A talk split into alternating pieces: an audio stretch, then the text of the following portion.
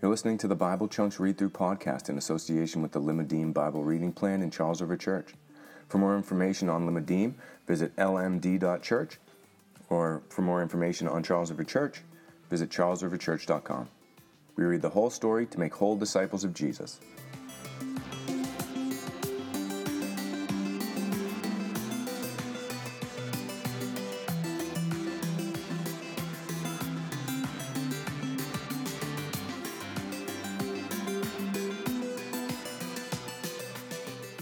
Welcome to the Bible Chunks Read Through podcast, where we read through the Bible in the chunks, or sections based on themes that it was designed to be read in, so we can get a better handle on the story of God.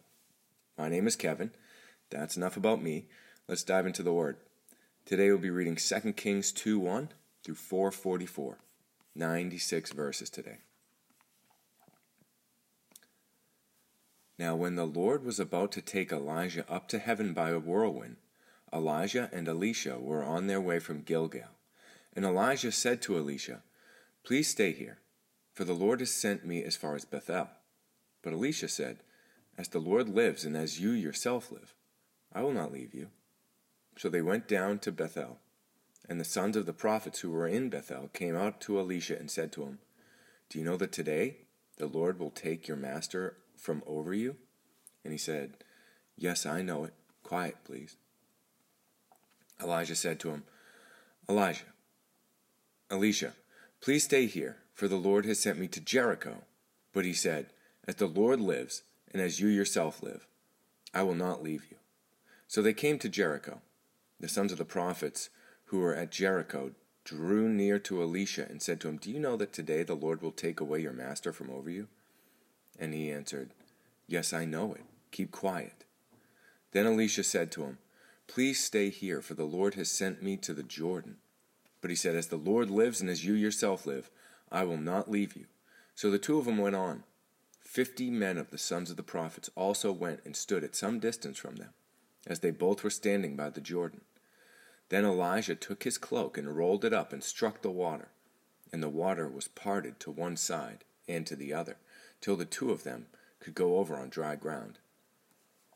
When they had crossed, Elijah said to Elisha, Ask what I shall do for you before I am taken from you. And Elisha said, Please let there be a double portion of your spirit on me. And he said, You've asked a hard thing. Yet, if you see me as I am being taken from you, it shall be so for you. But if you do not see me, it shall not be so. As they still went on and talked, behold, chariots of fire and horses of fire separated the two of them. And Elijah went up by a whirlwind into heaven. And Elisha saw it, and he cried, My father, my father, the chariots of Israel and its horsemen. And he saw him no more. Then he took hold of his own clothes and tore them in two pieces. And he took up the cloak of Elijah that had fallen from him, and went back and stood on the bank of the Jordan. Then he took the cloak of Elijah that had fallen from him and struck the water, saying, Where is the Lord, the God of Elijah?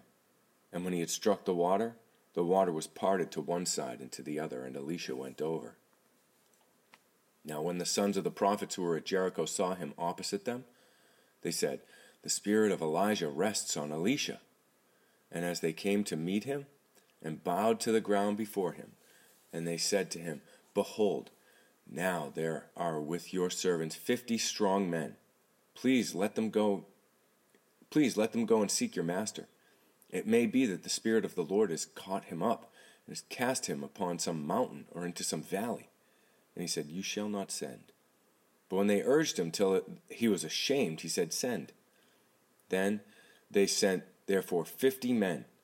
And for three days they sought him, but did not find him. And they came back to him while he was staying at Jericho. And they said to him, Did I not say to you, Do not go? Now the men of the city said to Elisha, Behold, the situation of the city is pleasant, as my Lord sees, but the water is bad, and the land is unfruitful. He said, Bring me a new bowl, and put salt in it. So they brought it to him.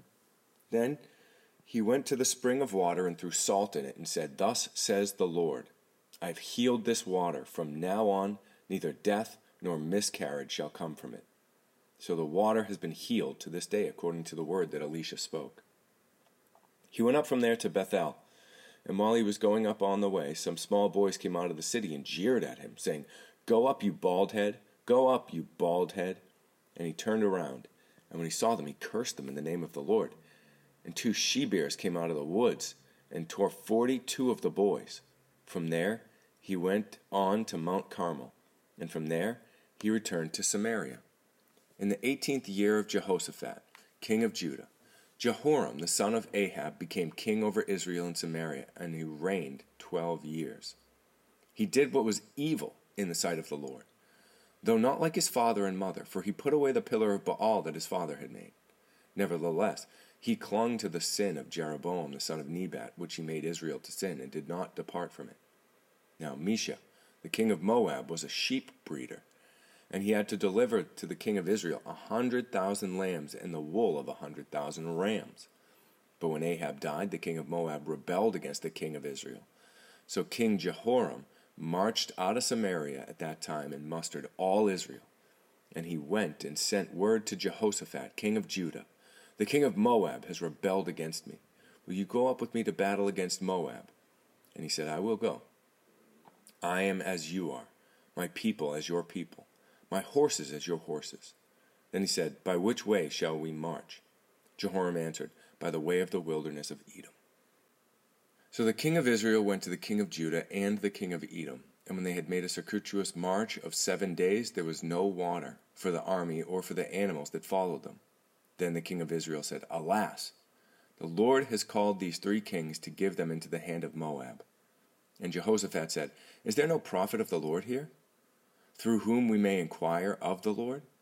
Then, then one of the king of Israel's servants answered, Elisha, the son of Shaphat, is here, who poured water on the hands of Elijah. And Jehoshaphat said, The word of the Lord is with him. So the king of Israel and Jehoshaphat and the king of Edom went to him. And Elisha said to the king of Israel, What have I to do with you? Go to the prophets of your father and to the prophets of your mother. But the king of Israel said, No. It is the Lord who has called these three kings to give them into the hands of Moab. And Elisha said, As the Lord of hosts lives, before whom I stand, were it not that I have regarded for Jehoshaphat the king of Judah, I would neither look at you nor see you. But now, bring me a musician.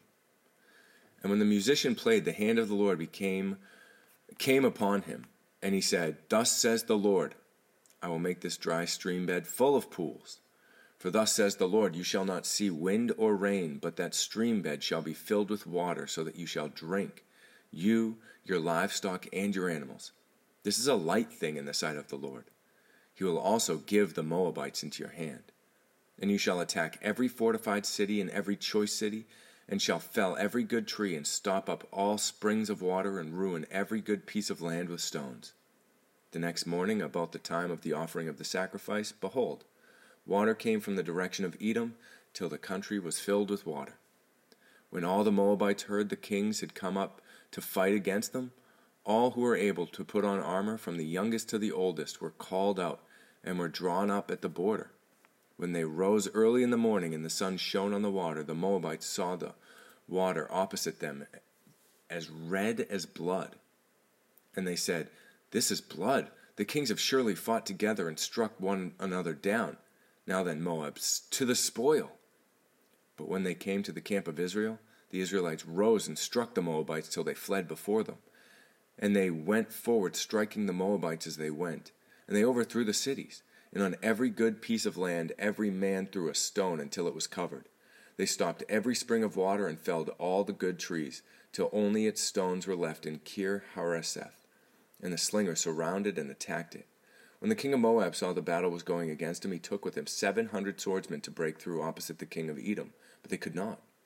Then he took his oldest son, who was to reign in his place, and offered him for a burnt offering on the wall.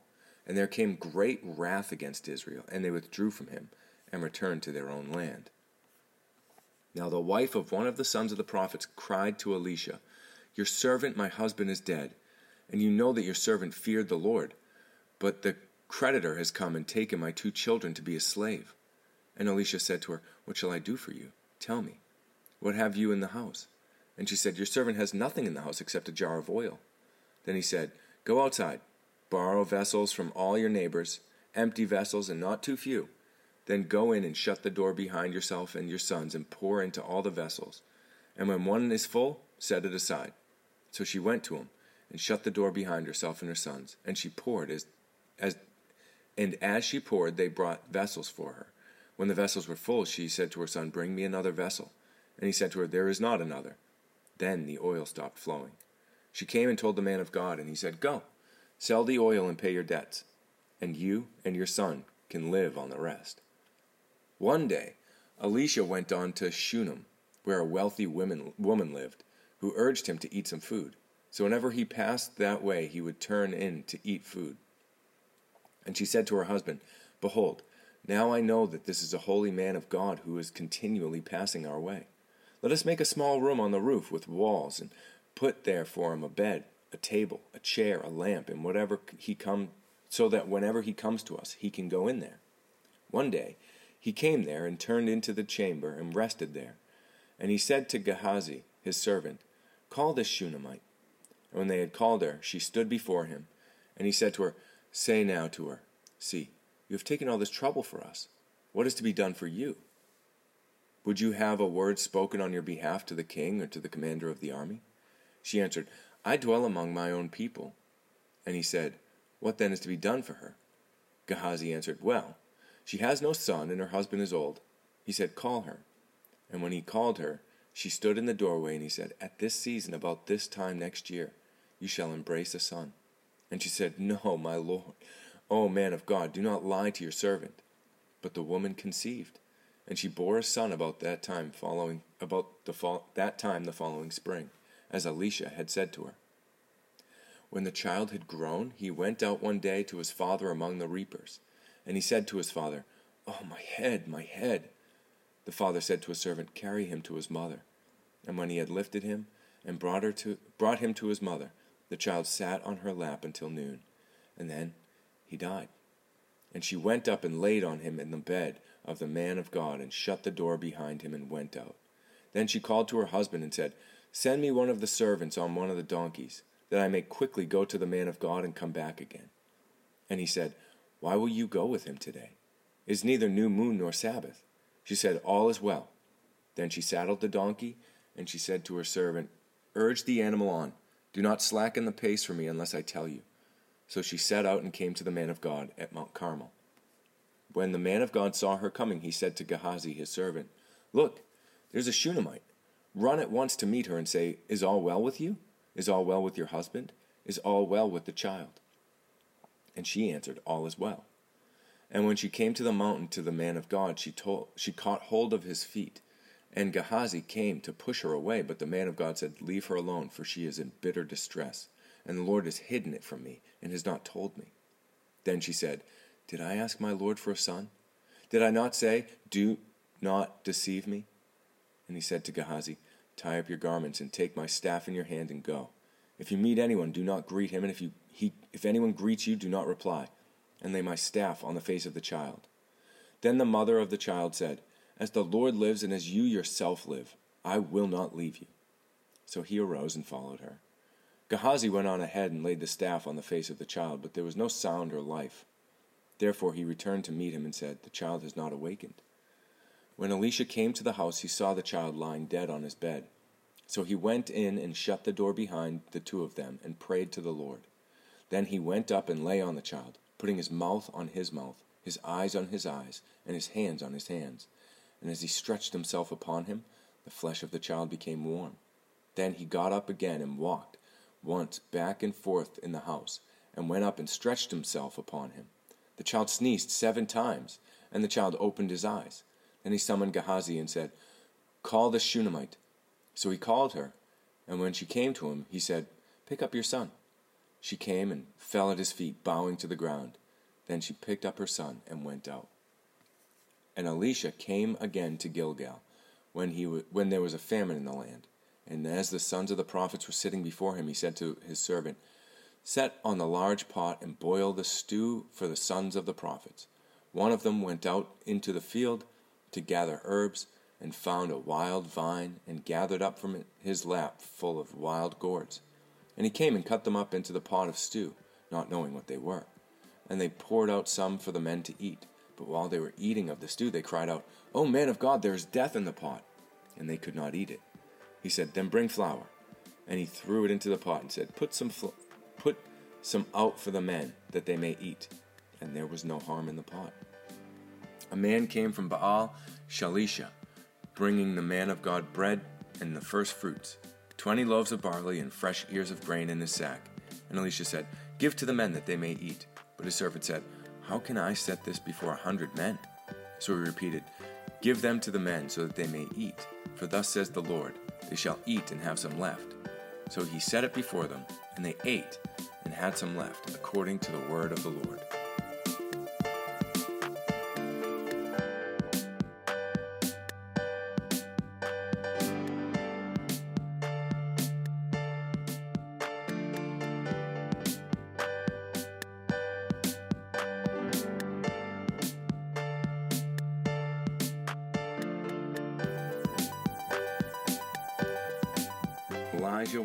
Taken to heaven, and Elisha now takes center stage. The Lord took Elijah alive into heaven, this famous event with the chariots of fire and the, the, the horses of fire. Elijah um, tries to separate himself from Elisha, but Elisha continues to follow, showing his faithfulness.